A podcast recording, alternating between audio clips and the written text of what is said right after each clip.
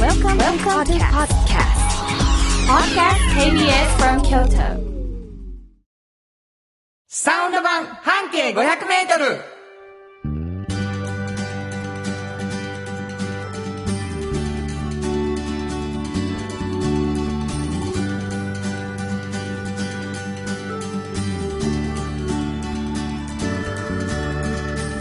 こんにちはフリーマガジン半径500メートル編集長の炎上真子です。サウンドロゴクリエイターの原田博之です。11月16日になりました。はい。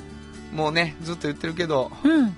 短い秋が行くね。そうですね。紅葉はどうなのもう大好きですよ。紅葉は好きなんですかはい。寒さをもう憎んでるんですね憎んでるというかもう苦手なんですよ。あそうもう本当にあのね、手足の冷えが、本当におばあさんみたいなこと言ってて申し訳ないんですけど、本当に止まらない。手足の冷えがはい。そんなもう暖房をいくらね、使っても、ずっと冷たいままでそれがいやまあ辛かろうなす。辛いです。辛かろうでも、はいあの可愛らしいじゃないですか冬,、ね冬格好してそうですか。うんはいいと思いますい。よかったですわ。はい。あったかそうな服を着たりされておりますけれどもね、えー、遠慮慎吾さん、うん実は半径 500m というフリーマガジンそして「おっちゃんとおばちゃん」というフリーマガジンを出しているユニオン A という編集者の、はい。まあ、編集長さんなんですね、はい。はい。それで、えー半径 500m どんな雑誌ですかこれはい、これはねあの京都市内にあるバス停が1500ぐらいあるんですけど、そのうちの一つをいつもピックアップしまして、うんうんその周りをスタッフでみんなで歩いて、うんこの人はちょっとすごいなっていう方をうん見つけては取材するっていう本ですねなるほどはい、えーそういうう一つのバス停からこうマニアックに、うん半径 500m を調べていくっていうのがもうずっと続いていてそうなんです55以上になっているそうなんですということよでございましてそのねフリーマガジンが人気で、うんすごい面白いっていう話でね、はい編集長が実はこぼれ話を持っているらしいうんということで、それをラジオにしましょうっていうのではい始まったのがこのサウンド版半径 500m ですがもう一つ「おっちゃんとおばちゃん」という雑誌はどういう雑誌雑誌フリーマガジンですか、えっとねこの半径をやってるとうんもう仕事がね楽しくてたまらないっていうね、まあ、おっちゃんとおばちゃんによく会うんですよおうでやっぱそういう年齢になった時に仕事が面白いって思ってらっしゃる方の話っていうのはすごくよくってやっうんうんぱり今から就職活動とかされる方にそういう人の話をぜひ聞いてほ若しい者が読むそうおっちゃんとおばちゃんとそういうなんですよフリーマガジンはいありがたいですではみ出してできた感じですねあそうですか、うんスピンオフ的なそうですそうでなするほどはいお便りをいただいております、はい食パンさんでいいのかな、えー大阪府の仙南郡かな、うん今日番組初めて聞きましたとても良かったなんか元気が出ましたありがとうございまあす嬉しいそんなん言われたらというわけで元ご気が出ざいましてるねあの若者の未来の希望のある話とかをするので、はい元気が出ると言われているという、うんうんそんな番組でございますが、はいえー皆さんからのお便りをお待ちしております、えーはいどこに送ればいいでしょうかはい、えーメールアドレスは500 at mark kbs ドット京都数字で500 at mark kbs ドット京都こちらまでお願いいたします。お便りいただいた方の中から2つのフリーペーパー半径 500m おっちゃんとおばちゃんを毎週1名ずつプレゼントしていますのでプレゼント希望の方そのことも書いてどんどん送ってきてほしいと思いますということで KBS 京都ラジオからお送りしていきますサウンド版半径 500m 今日も張り切って参りましょうサウンド版半径500メートル。この番組は山陽火星、トヨタカローラ京都、土山印刷、村田機械、フラットエージェンシー、藤高コーポレーション、京都電機、MT 警備、日清電機の提供で心を込めてお送りします。産業化成は面白いケミカルな分野を超えて常識を覆しながら世界を変えてゆくもっとお真面目に形にする産業化成賃貸を通して楽しい暮らしを提供するフラットエージェンシー京都と京都を訪れる人とが出会うプラットフォームでありたい今日も京都の街づくりを応援するフラットエージェンシー村テックを知ってますか人を助けるからくり機械がパートナー安心と誇りを持って働いてゆける会社ですなくてはならないならないものを作りらしい未来を描くブラッテックブラッテック MT 鍛え抜かれた安心警備ハキハキテキパキキビキビと誇りを持って信頼できる警備に努めます感動のあるセキュリティサービスも提供する株式会社 MT 新庫編集長の今日の半径500メートル。このコーナーでは京都市バスのバス停半径 500m のエリアをご紹介するフリーマガジン半径 500m 編集長援助進行がページに載せきれなかったこぼれ話をご紹介します。はい。今日は、あのーどんなところを紹介してくださるんでしょうかあ、今日はですね、はいま、あのー前にもちょっと一度紹介したバス停だとは思うんですけど、はいあのー大学のね、ある大学の、比較的、えー南の方にあるかな。東、南の方にある大学の周りにあるバス停です。京都市のうん東、うん南側にあるうん大学のうんあるバス停。そうです。そうなんです。皆さん、このコーナー。うんどこのバス停かは言わないので、うんあ、あの辺違うかなと思いながら聞いてもらうというのが一つの売りでございます。そうです最後にバス停の名前は紹介させていたそうそうそうだく。そうまあ、でも、京都の東、南、南東のことで すかそうですね。南東の方にある大学の はい。近くにあるバス停。はい。わかりました。大体あそこちゃうかな。大体わかりますね。なあ、うん。驚愕。驚愕。あ、驚愕。わかりました。もうその辺まで一緒に。はいはいはいはいそれ、それで、で、その近くにうねん、。お蕎麦屋さんがあるんおでっす。と、食べ物屋さん。うん。お蕎麦屋さん来ました。はい。この蕎麦屋がね、かなりちょっと変わってて、うんあの、熟成させるってわかります蕎麦を。わかりない。だから、まあ、若干発酵するんですよ。おー。ならね、こう、ナッツのような、すごい美味しい香りが出てくるんですおよ。蕎麦から。いや、はいめっちゃ美味しそうやな。で、それをまあ出されてるんですけど、うんうんもちろん普通のお蕎麦もあるんですけど、その熟成蕎麦もあるっていう。麺、麺よね。そうです、麺が。うーん。もうすごく香り高くて美味しいんですけど、はいはい。ここね、本当に小さいお店なんですよ。うん。もう、入ってすぐもう、どんつきみたいな。はいはいはい。もう本当に、えっ、と、席もね、4人席がかろうじて2つかな。おー。もう本当に入ってすぐですよ。うん。もうそこしかないんですね。で、もともと、お寿司屋さんなんです。3年ぐらい前まで。カウンターないのカウンター一応あるんですけど、もう、ちっちゃいちっちゃいカウンタえー。ー。本当ににもう、これ、座っていいのかなっていうカウンタカウーンでタすね。ー。、で、そこは夫婦でやってはるんですけど、本当に、この間までお寿司屋さんだったんです。25年続く。寿司屋、え、すこれ、この間も寿司屋やったん寿司屋だったんです、そこうんうんは。うん普通の、おん、うん同じ名前で今服25年も寿司屋さんやったのそうなんですよ。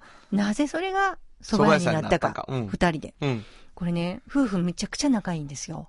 おうものすごい仲良くおてう、で、お寿司屋さんやってて、で、お休みのたんびに、二人で、奥さんが蕎麦好きやから、おうもう、もうここで美味しい蕎麦って聞いたらそこに行く。だから、えっ、と、東京とかまで新幹線乗って食べに行くっていう ことを、休みのたんびに繰り返したかったんですよ。うん。雨にも負けずみたいな言い方するからめっちゃおもろい本当にそうなんです。ほんとうん日々で、毎日な、毎毎日回、毎回な、毎毎日週か。うんで、奥さんが特に好きやから、うんうん私行ってくるし、じゃあって言って、何時に待ち合わせなみたいなんで、新幹線で東京行っても、その蕎麦屋には最初奥さんが行って、おう旦那さんはなんかブラブラするみたいなことをしてたんですって、最初は。。うんうんで、も、一緒に行こうと思って、うん好きやからね、奥さんのこと大好きやからね、行って食べたらもう旦那様ハマって、うんで、もうね、夫婦の会話の8割が蕎麦のことになったんですって、も う何をしてる時も。いやもう、ほんまかうんほんま。ほんまにほんま。で、もうこんな蕎麦の話をうん、延々するんやったら、もう蕎麦屋に帰ろうっていう話にそう、なえ、って。寿司屋やったのに。そうおうほんで、二人で3、4年前かな、蕎麦屋さんにしはった蕎麦屋。に買いはったんですよ。えー、すごいやん。でも、こう、伊達に食べ歩いてないから、はい。何年も何年そもう。すやな。で、もう、どんな蕎麦がいい、どんな器がいい、どんな出汁がいいっていうのをもんんう、もう語り尽くして、まあな。えせやなやることになって。勉強終わっとるわけですよ。でもね、ここいいの、お昼ね、まあ、ざるそばとかあるんですけど、そばの時にセットで、絶対小さいちらし寿司がつくんですよ。寿司、元寿司屋の。そうえーそれもやっ。ぱ、寿司屋さんのお寿司やから、はいはい。またこれが美味しい。美味しいやろな美味しいんです。で、夜から行っても、うん握り寿司もあって、あ、そうなの言ったら、その蕎麦と、ちょっと何個か握ってもたりもできるんです。できんのちょろちょろっと。ええ話やもなう。こんおなん店の名前教えて。今福。今福さん。ああ、そこかと思ってる人おられると思いますねそう。かな京都南東の大学の近そく、うそう今そう福そさう。ん。そうなんです。元、えっと、寿司屋時代は今福じゃ同ない。じ、同じ名前です。じゃあ、電話なら、今服の寿司うまいな思ってた人、急に蕎麦屋になってたやんそうそう来たそうらみたいになってんのそうですよえ。えいいじゃないですか。いいでしょううーんあなたはあれですね、でも、はいあの、奥さんのことが大好きだっていう話が好きなんですね。もうすごくね、もうこれ写真もちょっと載ってますけど、もう好きで好きでたまらないんですよ。旦那さんあがの。皆さんに見せてあげたいです。これ、第何号の、あれですかこれ。はね、うわ第30 30号号。 30号の半径500に載ってるんでそうすけどなね。んですよ。あのえっ、と、素敵なご夫婦はっいて。いうタイトルで撮った写真みたいな写真がで出てまそす。うなんいですよ。これキャッチコピー、家内にうまいって言ってほしくて蕎麦を売ってまやす。、ええ話やな。すごいでしょよう、良い話でございます。はい。バス停の名前を教えていただいてもいいでしょうか。はい。えー、龍谷大学前でや す。っぱりね。はい。えーというわけでございまして、新庫編集長の今日の半径500メートル、今日は京都市バス、龍谷大学前停留所の半径500メートルからでした。サウンド版半径500メートル。今日の一曲。ここで今日の一曲なんですけれども、はい。まあお蕎麦屋さ、うんんしかも仲良しのね、うんご夫婦でね、そばにいる、的な感じでござ います。サム・スミスで、Stay with me。本当はここで、ジャスラック登録の名曲が流れてるんだよ。まあ、stay with me, そばにいてほしいといううー、そばにいてよというような感じですけどね。はいはいまあちょっと、あの、恋の歌で、うん。一晩限りじゃなくてみたいな感じなのうんうんですけどね。えー、お蕎麦屋さんということで、うんなんとなくこの曲が思えいで浮かも、んあでの、しまごい夫ました。婦のイメージすごい合いますよ。あそうですか。はい。よかったです。お送りしましたのは、サム・スミスで、Stay with me でした。じっと支えて未来を開き京都で100年超えました大きな電気を使える電気に変えてお役立ちお役立ちみんなの暮らしをつなぐのだ日清電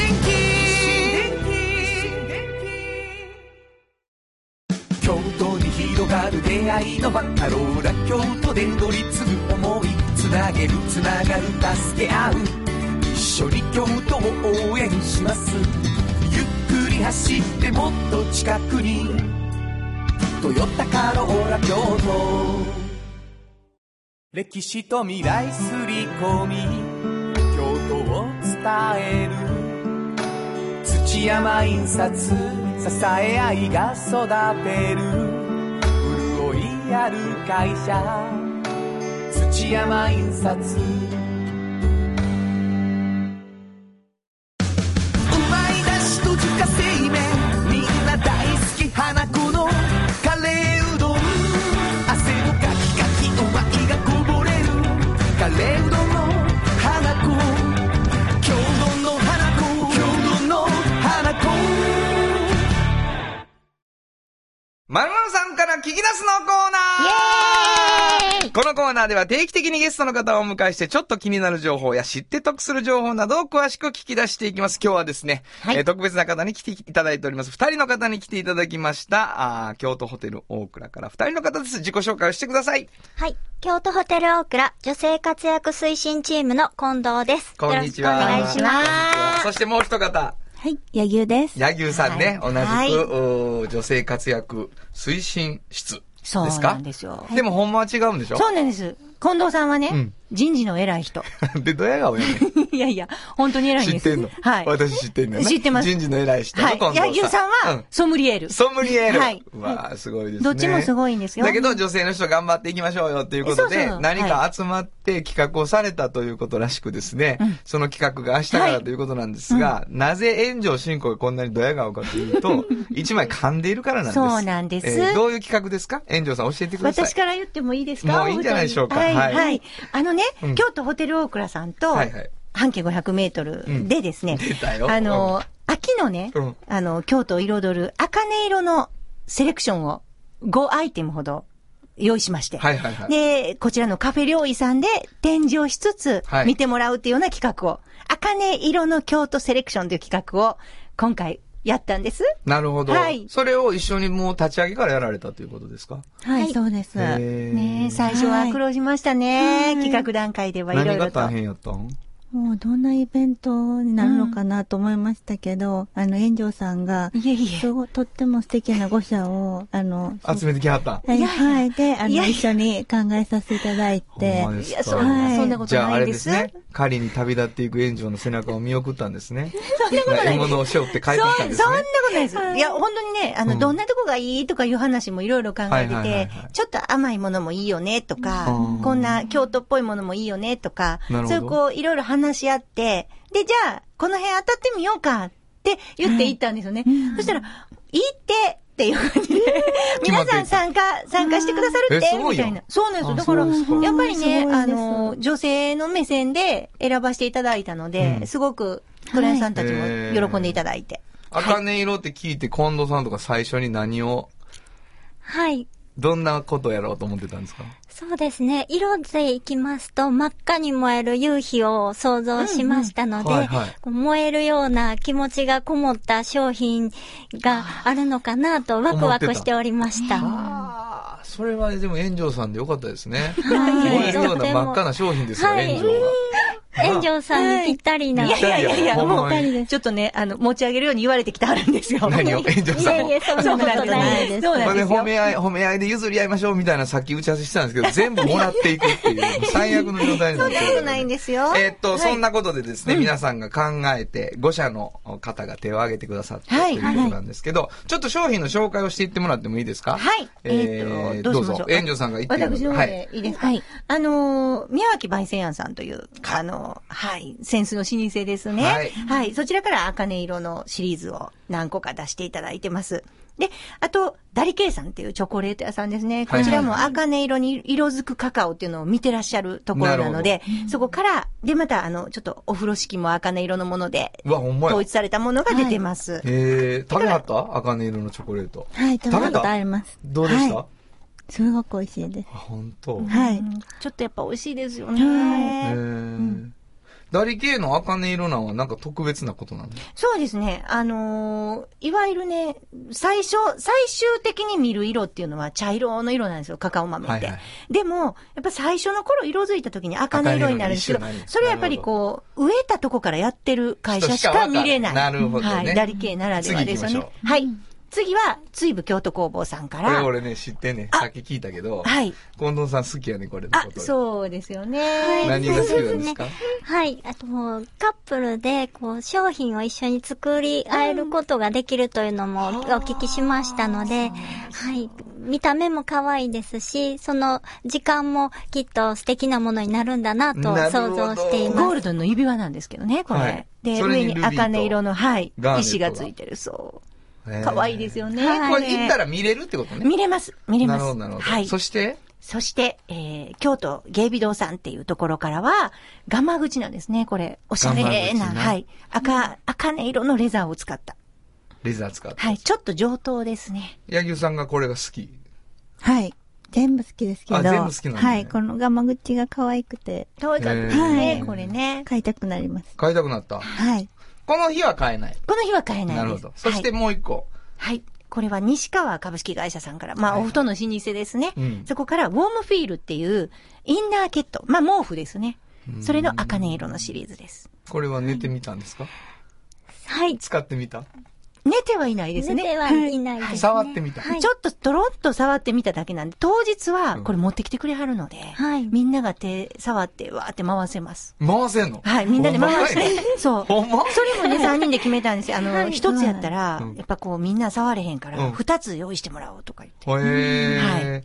そして、この5社以外にですね、えー京都ホテル大倉さんの方からも、茜色に関する限定スイーツということになってるらしいんですが、ちょっとご紹介してもらってもいいですかあ、はい。では私。はいはい私が申し上げます。と京都ホテルオークラの調理部に所属しております女性パティシエが今回のイベントの趣旨をイメージして、茜色に沿ったえっとデザートを考案しました。うーんはい。でこの3種類のデザートについても、ダリケイさんのチョコレートを使用させていただいて、おーはい。とても素敵な美味しいデザートに仕上ながっるてほいどます。写真が出てるんですけどね、3種類あって、全部ちょっと茜色が。そうなんですよ見えていねる。と可愛らしい茜色がいろんなところに見えてて、もうこの時だけの限定スイーツなんですよね。ただね。はい。数に限りがあるそうなんです。そうなんです。毎日ね。毎日限りがあるんで、えでっす。と、これいつやってるかというと、明日からなんですけど、明日はレセプションでもう残念なことにソールドアウト。はいはねい。お席が全部埋まってで、しでまいまもし18日から29日までの間。はいまあ、23、24の土日は休みなんですけど、はいということですね。はいえーは、えっと、ご予約をしてもらう方がいいんですかそうですね。なしるほどていただいた方がいいですた。ね。デザートに関してはご予約をしていただこれ、いたど方が。こに電話したらいいのはい、えっ、と、レストランオフィスの方で、うん電話番号がはい。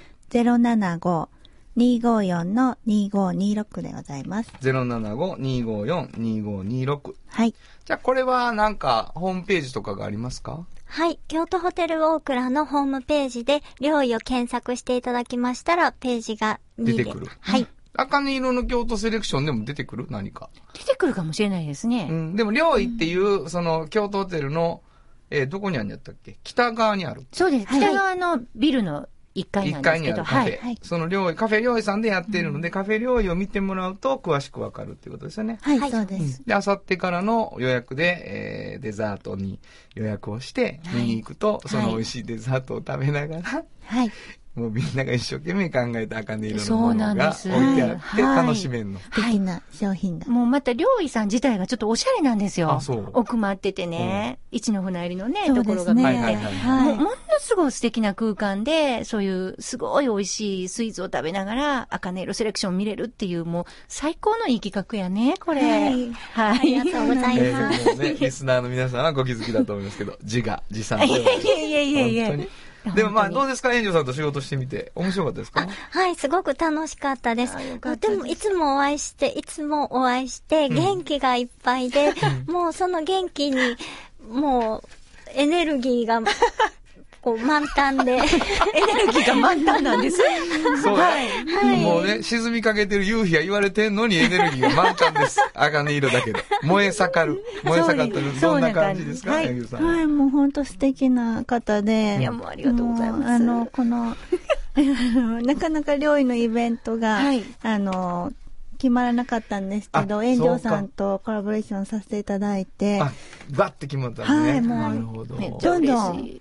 決まっていったので、これ第2弾とかもあるもうこれから考えようかなっていう感じになってます、なってるんですかはい。だってこんなに早くね、行おきたい客と思いますさんも埋まったので。わかりました。はいというわけで、まずはもう第1弾でね、えーはい女性たちが考えて茜色の京都というのをいろいろ演出しているので、ぜひぜひ遊びに行ってほしいと思います。えー、カフェ料理で調べていただくとより詳しくわかるかと思います。来週月曜日から。はい。ということですね。というわけで今日の〇〇さんから聞き出すのコーナーは、京都ホテル大倉さんから、はい、近藤です。そして、野牛です。のお二人をお迎えしました。どうもありがとうござあいまりがとうございまし。したた。サウンド版半径500メートル。はい。今週もラジオドラマの時間がやってまいりました。そうなんです。お便りが来ております。はいハッピーローズさん。ありがとうございます。原田さん、しんこさん、ラジオドラマ最高めっちゃ楽しいです。大好きな、ハヒフノカのメンバーでの脚本演出出演で、ワクワクします。毎週聞けるのかと思うと、とても贅沢なサウンド版半径500ですね。どんな展開になるのか、次週が待ち遠しいです。嬉しいですありねが。たいなありがたい。まあ、しゅんちゃんというね。うんうんまあ、しゅんちゃんが主人公でいいか、うん。と思ってますけどね。そうです。ヒロシではないですよ。 そうですね。はい。えー、ひろしというのは陰陽師ですけうんうど、んしゅんちゃんは有薬局で働いていて、こはいの間はちょっとお財布を忘れた人探しに来たんやけど、京都がわからへん、みたいになってるんですね。はい。今日はどんな感じですかね。今日は、多分あの、式神の猫ちゃんがね、にゃんこ二人、はい、ににゃゃんんここ二二人匹が、。はい、がもう最初にちゃんとこう、教えてくれると思いますよ教えてくれる。先週までの前回の話あらすじを。わかりました。はいそれでもわからないときは、はいアーカイブを聞いていただきたい。10月の第1週からやっております、ラジオドラマでございます。今日は、第7話。それでは、今週も、どうぞ、おお楽楽ししみみくくだだささいい。有薬局半径500メートル物語ここは京都市内にある小さな蕎麦屋長寿庵。そこでは、ひろしと幸江夫婦が仲睦まじく店を営んでいました。しかし、ひろしには、幸江に言えない秘密が二つあったのです。一つは、彼が陰陽師という裏の顔を持っていること。そしてもう一つは、学生時代、ヤンキーを束ねていたことなのです。そこへ、俊というヒロシの甥っ子が釉薬局へ就職し、東京から越してきました。そこから二人の平穏だった日々が変わっていくかもしれないのです。第7話、旬の人探し、後編。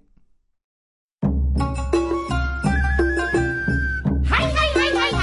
そば先でーす二人合わせて式神でーすにゃーとなそこ合わせようにどっちにする猫と式神ゃ式神は語呂が悪いにゃ猫がいいにゃほなそうするにゃ二人合わせて猫でーすにゃーとなまあまあそういうことで春がですにゃ釉薬局っていう薬局に、、はいはい有薬局って有薬局ですないや今のはダジャレやからちゃんと突っ込んでごめんで釉薬局に財布を忘れていったゆりばあさんを追いかけていきましたんでっけど見失いましたにゃになんでやねんゃツッコミ早いわここやないわごめんで、わてらがわざわざゆりばあさん家までの道を教えたんだけど、なんでやねんだから、早いってそこやないって。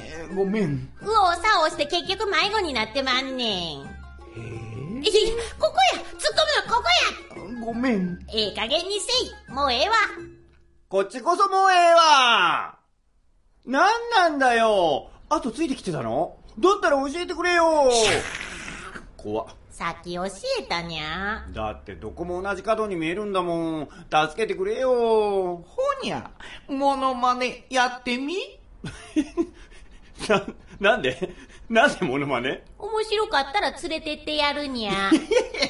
ちょ、ちょっとマジかよ何やるにゃさ、桜田純子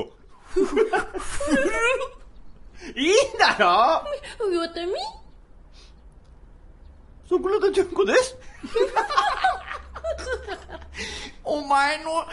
を認めてよく人前でやれたにゃ。やりたくなかったよやるにゃよし、こっちだにゃ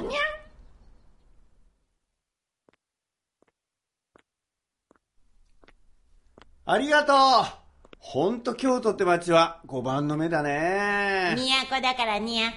この石何回り角にあるこの石。これは、池津石にゃ。池津石それに触れると、いけずになるにゃえ京都の人間は子供の頃に知らず知らずに触れてしまっているんにゃ。だから、京都の人間はみんなイケずなんどす。そうなの嘘にゃ。なんだよそれ。いけず石は、車に壁こすられないように置いてある石にゃへえ、それで池津石なんだね。はい、ついたにゃ。うわー、ありがとうで、ここ広志おじさんの家じゃん。あついつい猫としての習性パトロール気分になってしまったにゃどうするんだよ困ったな有薬局のみんなも心配してるんじゃないかなよし、え、また両脇掴まれてるってことは飛んで運ぶにゃが、ゆりばあさんちまでひとっ飛びにゃ。じゃあ最初からそうしてよこうして俊は無事に前田ゆりさんのもとへ財布を届けましたとさ。よかったね、俊ちゃん。まあ結果オーライだけどね。ってだから誰よ続きはまた来週。提供は釉薬局でした。有薬局って有薬局いつもそばにある気軽に薬剤師さんに相談できる街の薬局あなたに寄り添い毎日をそっと支える有薬局っていう薬局明日をつなぐ有薬局う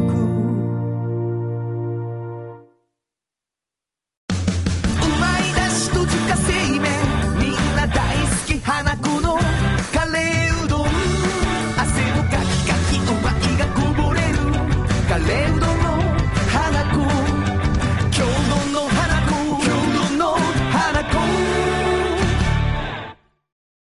賃貸を通して楽しい暮らしを提供するフラットエージェンシー京都と京都を訪れる人とが出会うプラットフォームでありたい今日も京都の街づくりを応援するフラットエージェンシ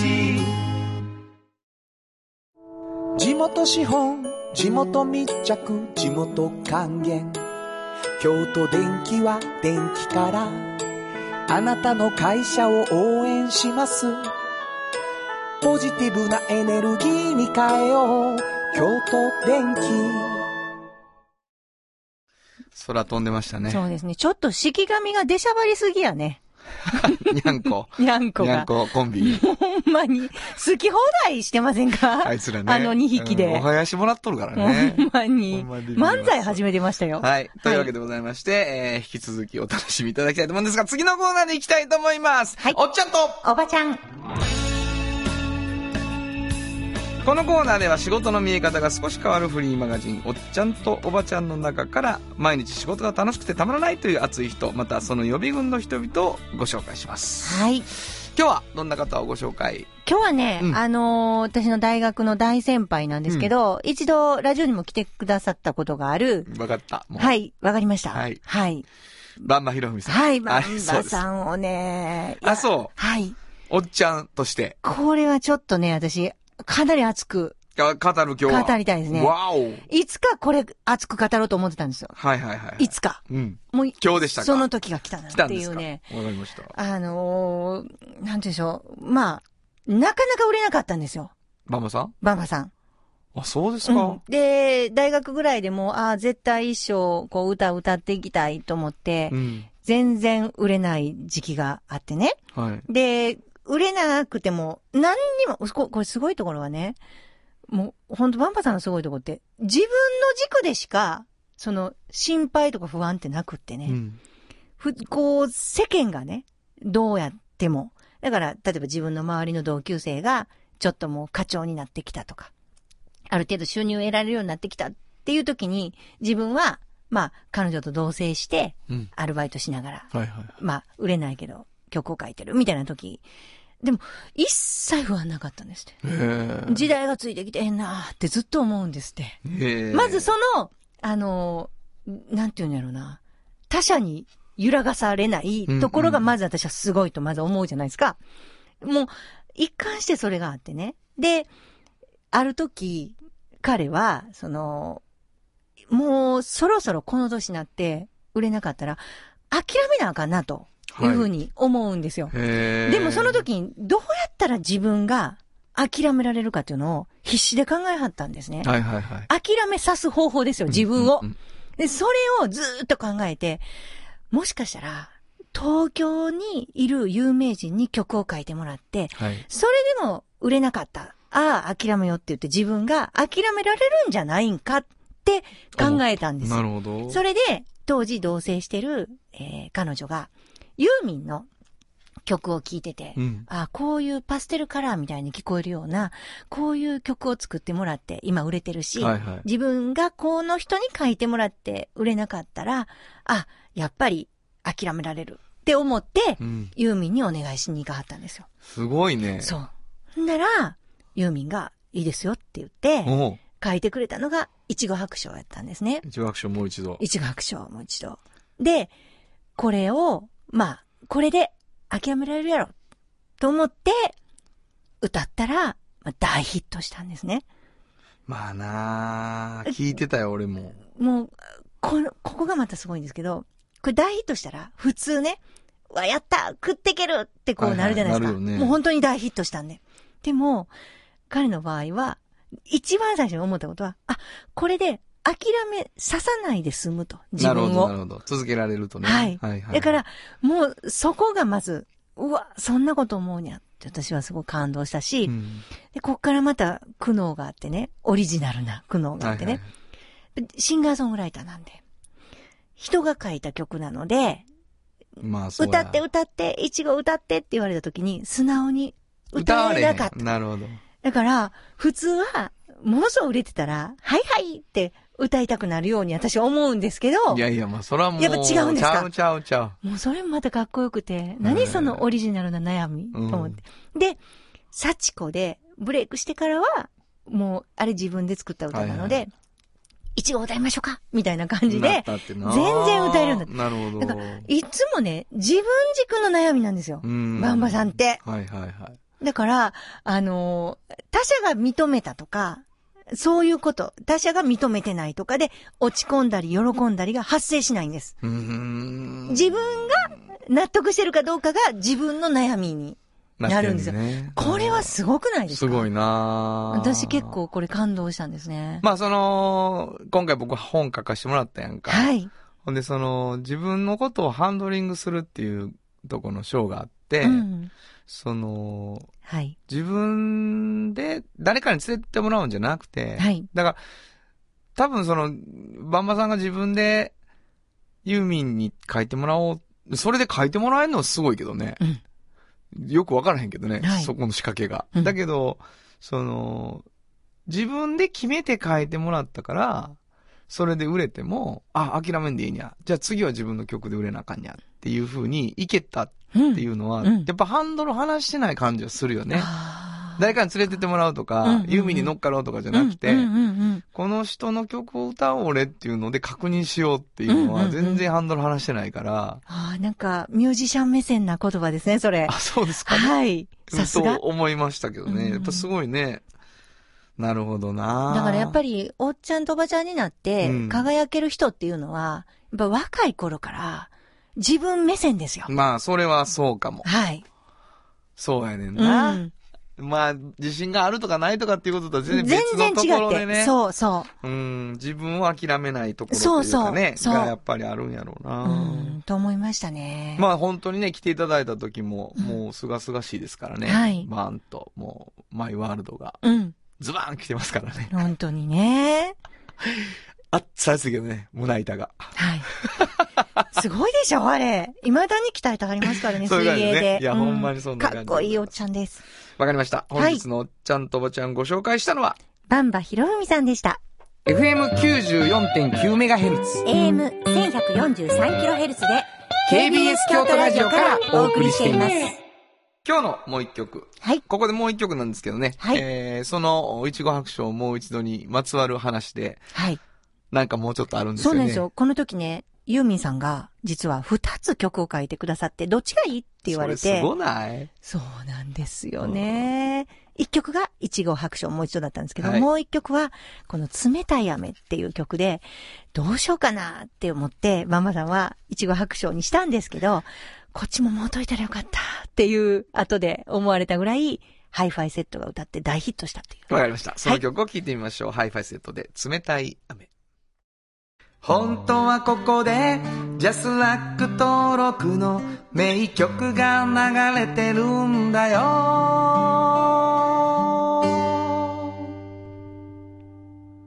すごいなぁ。もうこの曲とイチゴ白書二つ持ってくんやもん。すごいですね。嘘やん、もねえう。。もう、絶対食っていける やん。ユーミン。ユーミンすごいですね、本当に。 まあ、やっぱりすごいですね。というわけでございまして、お送りしたのは、ハイファイセットで、冷たい雨でした。村テックを知ってますか人を助けるからくり機械がパートナー安心と誇りを持って働いてゆける会社ですなくてはならないまだないものを作り出し未来を描く村テック村テック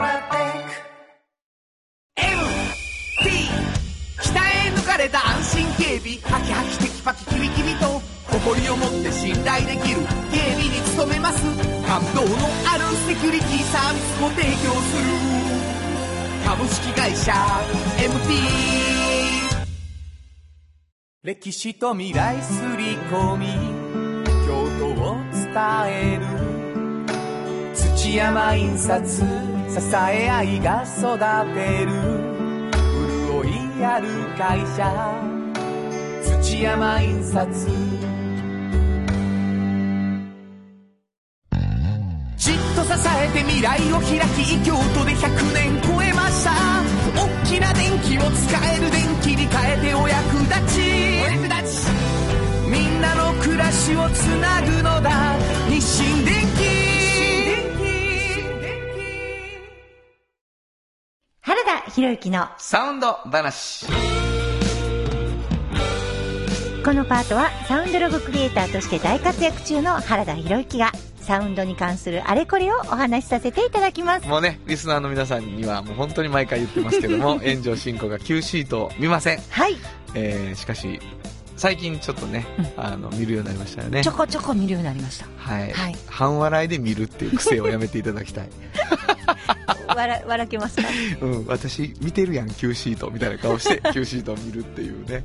ありがとうございます。あの、サウンド話ということでございまし て、はいまあ、新作できてるので、はい。ちょっと紹介、ね、あの、したいと思うんですけど、はいはい。祇園の月っていう、うん有名な。お団子知ってるはい、もちろん知ってますよ。あのー、市場通りのね、はいはいあの、京阪市場からちょっとだけ東に行ったとそこうでろすのね。北あのの、並びね。縄手のところの縄手ねのと、ころ角のっこの。角にあはるい、。福栄堂さんというところなんですけど、まあ、あそこ実はその斜め向かいにですね、あの、一銭養殖がそうですね。あるんですけど、はあいはいそこと同じ会社なんです。そうなんですか。もともとは福栄堂が先なんですって。ええほんで、伊勢洋食みたいなのやろうか言うてやって、で、両方ともなんですけど、あー伊勢洋食さんずーっと原田に応援してくれてて、うんうんうん。で、この間行ったらね、あの、今年、原さん、福江ドーム作ってもらえませんか言うて。うわほんで、そうか、つって。ちょっと京都のさ、うん。和菓子やん。うん。やっぱりちょっと、な、そう一斉洋食はちょっと昭和っぽいはいはいはい。感じでやってんねんはけい、ど、そうですね。これ、さすがにちょっと和菓子風にした方がいいんちゃうかっていうので、えー祇園の月の紹介をしておりますので、はい。えー福江堂、福江堂さんに送りましたサウンドロゴ、えー聞いてみてください。ではどうぞ。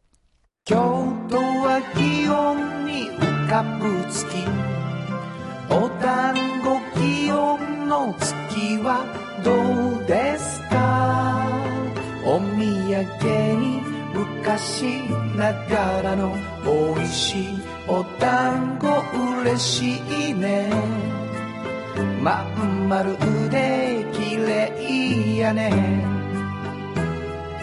こしあん白あん抹茶あん食べ歩きなら串団子を甘くて美味しい福江戸の団子祇園の月ちゅうわけでございなまんかしっとりしてていいじゃない ですか。まん丸っていうのがすごいちょっと、あのね、お団子。す。そうね、まあ、ほんままんまるやね。うん。抹茶あんがあるのは私知らなかった。あほんまですか白とあの黒は知ってたんですけど。三色団子になるんです。めっちゃ美味しいな。あ、そうですか。はい。というわけでございまして、はいえー原田博之のサウンド話、今日は、福栄堂のサウンドロゴをお届けしました。サウンド版半径 500m FM94.9MHz。 AM1143kHz で KBS 京都ラジオからお送りしていますあの話、この一曲。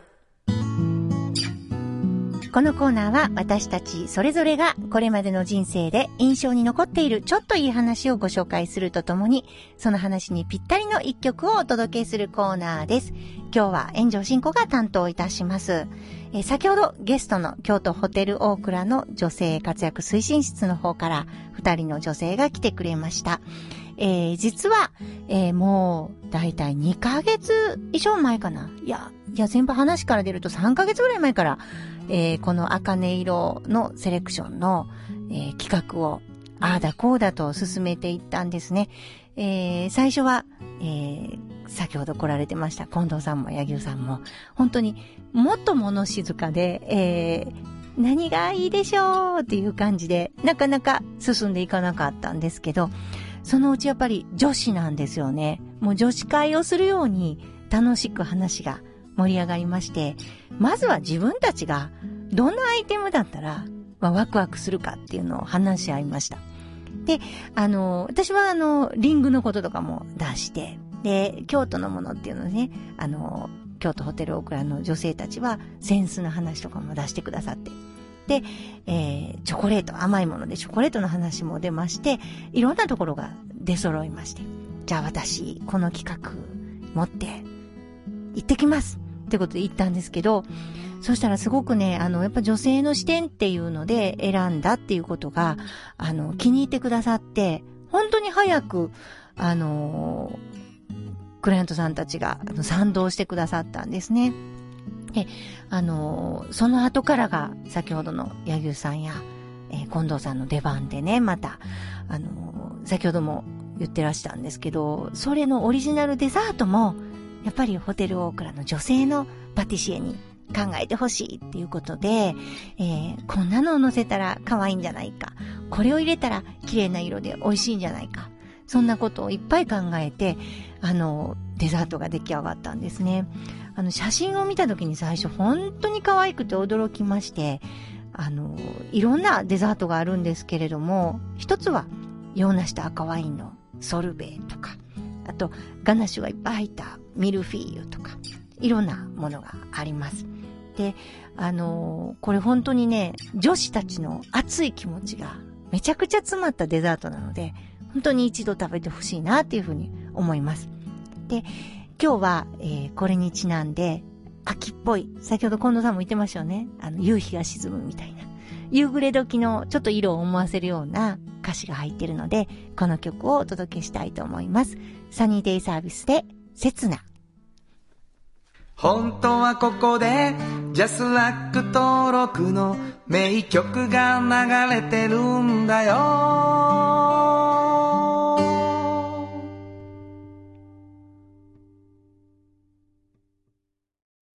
産業化成は面白いケミカルな分野を超えて常識を覆しながら世界を変えてゆくもっとお真面目に形にする産業化成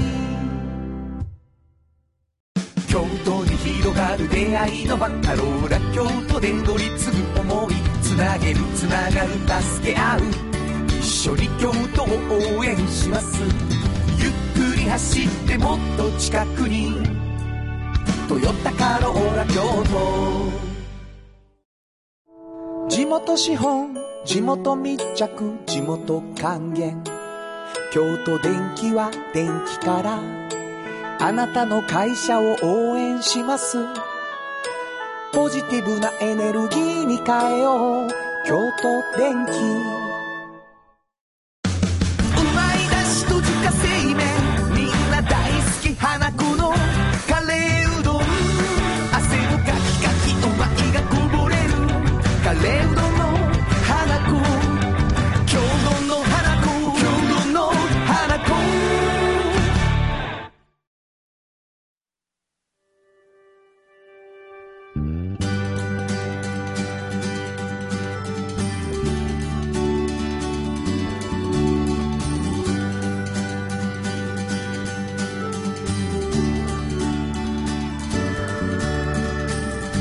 誰にも気づかれずそこにある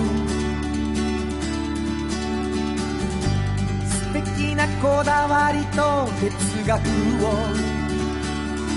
見つけて感じて言葉に変えてみんなに届けてみようかな